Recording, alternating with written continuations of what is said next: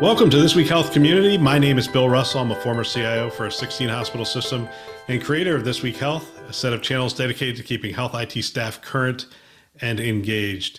Today, we have an interview in action from the 2023 fall conferences of Chime in San Antonio and HLTH in Las Vegas. And we want to thank our show sponsors who are investing in our mission to develop the next generation of health leaders. And they are Olive, Rubrik, Trellix, Medigate, and F5. Check them out at thisweekhealth.com. And here we go. All right, here we are at the Chime Fall Forum, and we are doing another interview in action, and this time with Theresa Meadows, Chime's CIO of the Year at Cook Children's. Thanks. Welcome back to the show. Yeah, thank you. I love the show. Um, CIO of the Year. It's pretty weighty. I, I was just talking with Andrea Doherty, and there's a an image right over your my right shoulder here. yeah. You're going to do a panel discussion tomorrow. CIO of the future. Sorry, that's not you anymore. I know. You are a CIO of the present. Correct. Somebody who's been in it and doing it for a while, and then John Glaser. That's going to be interesting. I mean, It is. The, the discussions that we've had in preparation are just a walk down memory lane and just and then starting to think about how are we going to build up the people in the future, right? And Andrea is a great role model for that because I think she brings energy to the industry that we need and finding more people like her is really going to really energize the future of healthcare because we're not going to be here forever. As much, Uh, as, as much as we'd like to think we are. yeah, I, uh, I'm not surprised that you got CIO of the year. Oh, you might you. be. I am. Truly. but I'm not. I mean, it, there is a certain aspect of it that's not only about what you're doing at Cook Children's, but it is about the community and That's giving right. back to the community. And we joked earlier that you were standing over there. I said, "Hey, can you do an interview?" And you're like, "I can't say no." Yeah. But that means you do a lot of volunteer work. You do a lot I of do. investment and that kind of stuff. Talk about some of the stuff that you've done over the years. Yeah, I mean, I think having a habit of not saying no gets you to do, into a lot of interesting things. And so lots of committee work. Like some of my favorite committee work is like the scholarship committee, where I get to read all the applicants' scholarships oh, and Oh, wow. talk about how do we get more people into Chime, how do we provide scholarships to maybe people who wouldn't be able to come. So that's really rewarding committee work. I was crazy enough to put my name in the hat for the Health and Human Services Cybersecurity Task Force thought no way there's no way that's ever going to happen 200 applications they picked 20 people And you got on it. and i got on it. That was all volunteer you know service. And i did that because i wanted to help the industry with cyber but i also wanted to learn from really smart people. And that group had tons of smart people who wanted to solve the same problem. And so i think just putting yourself out there sometimes into different things. Teach at boot camp. I do you know all kinds of various things. Well, and that's one of the things that saying yes and getting on those, the, the side benefit, you think, oh, there's added work, and there Yes. absolutely is added work. But we did a podcast not too long ago with you, David Ting, Yeah. and brad marsh Brad Marsh. Thank you. Yep. And the silly story is I'm sitting next to Brad Marsh on the plane ride down here, and we both look at each other and go, I know you, I know you. We sit down and we finally have a conversation, and he goes, I was on your podcast. I'm like, you were. That's the world of Yes, Zoom, that we live yeah. in, and I feel kind of embarrassed that I, I didn't know that. But you got to hang out with those guys. David Yes. Ting's brilliant, He is Uh, amazing man. and you just you get to sit in those discussions as you're talking about what cybersecurity could look like in the future Yeah. for healthcare. Well, and just the really going through all the problems that we have. I mean, that was really our role is to kind of do problem identification and then put recommendations out that we hoped someone would pay attention to. And it's got a lot of traction. I mean, a ton of traction, and so that's been very, very rewarding. Well, yeah, work. you just needed the. I mean, well, actually, what happened is just cyber threats went through the roof, and everyone's like, "Oh man, what Yeah. do we do?" And it's, "Oh, hey, we've been talking about this and thinking Yeah. about this." Very much so. I didn't know a lot about it, but I know a lot more than I did before I got there. So I probably got more out of it than other people did, but you know, it's what you decide to take away from it. What do you want to accomplish now between now and John Glaser? We'll, we'll call it that. So John's walking around here. He's as he's as casual as he can be. He's as happy-go-lucky. It's like, but he's had quite the career. and Yeah. Done, done a lot of stuff.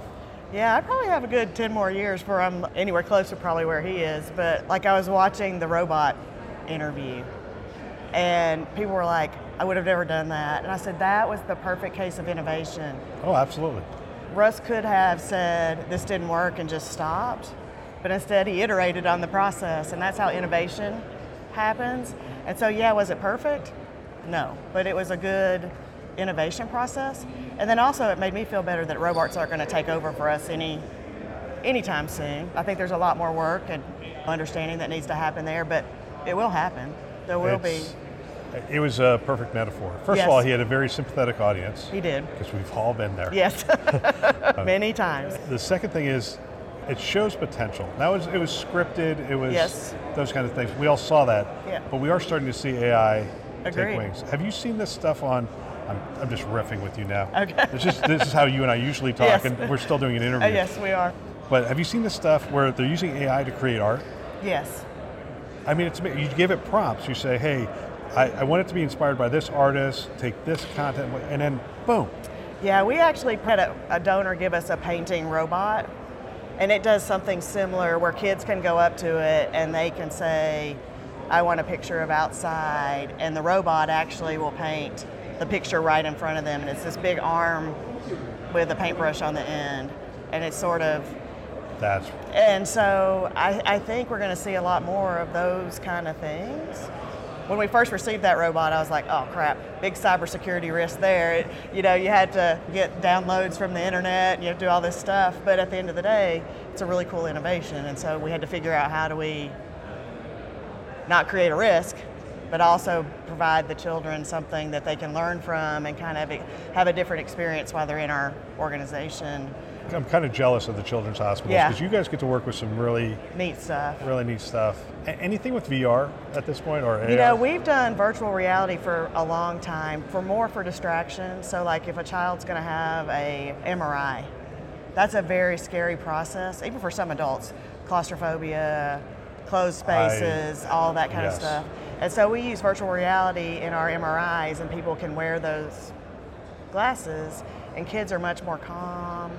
They're less nervous. We don't have to sedate them because many kids we have to sedate just to even get them through that process. And so we've seen a lot of good outcomes and faster results and test taking and those kind of things using virtual reality. Pain management's another place where we use it. Yeah, Um, I, I've seen clinical applications of this because Yeah. your your brain processes as if it's really happening. That's right, and so it, it distracts them 100% from the, the, what's really going on around them, and so it seems to be a good alternative to using medication, you know, to prevent them from having to take their tests. the children's hospital world is that?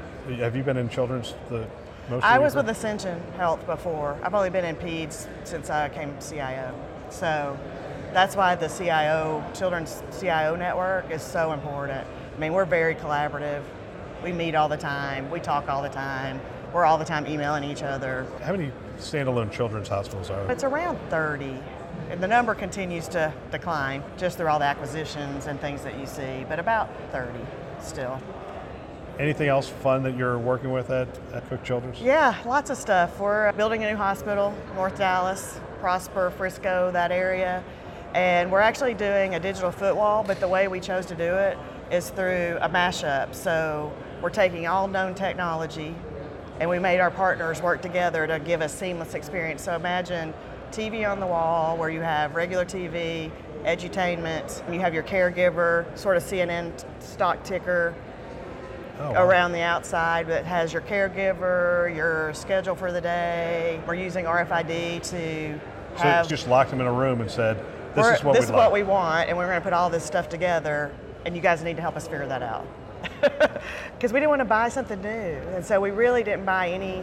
We bought one new technology that we're using for in-room telehealth or virtual visits, that kind of thing. But we tried to just push the envelope, and some of it worked, and some of people were good on their commitments, and some people weren't, and there were a lot of lessons learned there. Perfect picture of innovation. Yeah, a lot of lessons learned there. So the first version goes live on December 28th when the hospital opens. Six Fantastic. Weeks. Theresa, thank you for your time. Bill. Appreciate thanks. it. Congratulations. Fun. Yeah, thank you. Fun as always. Another great interview. I want to thank everybody who spent time with us at the conferences. I love hearing from people on the front lines, and it is phenomenal that they have taken the time to share their wisdom and experience with the community, which is greatly appreciated. We also want to thank our channel sponsors one more time who invest in our mission to develop the next generation of health leaders. They are Olive, Rubrik, Trellix, Medigate, and F5. Thanks for listening. That's all for now.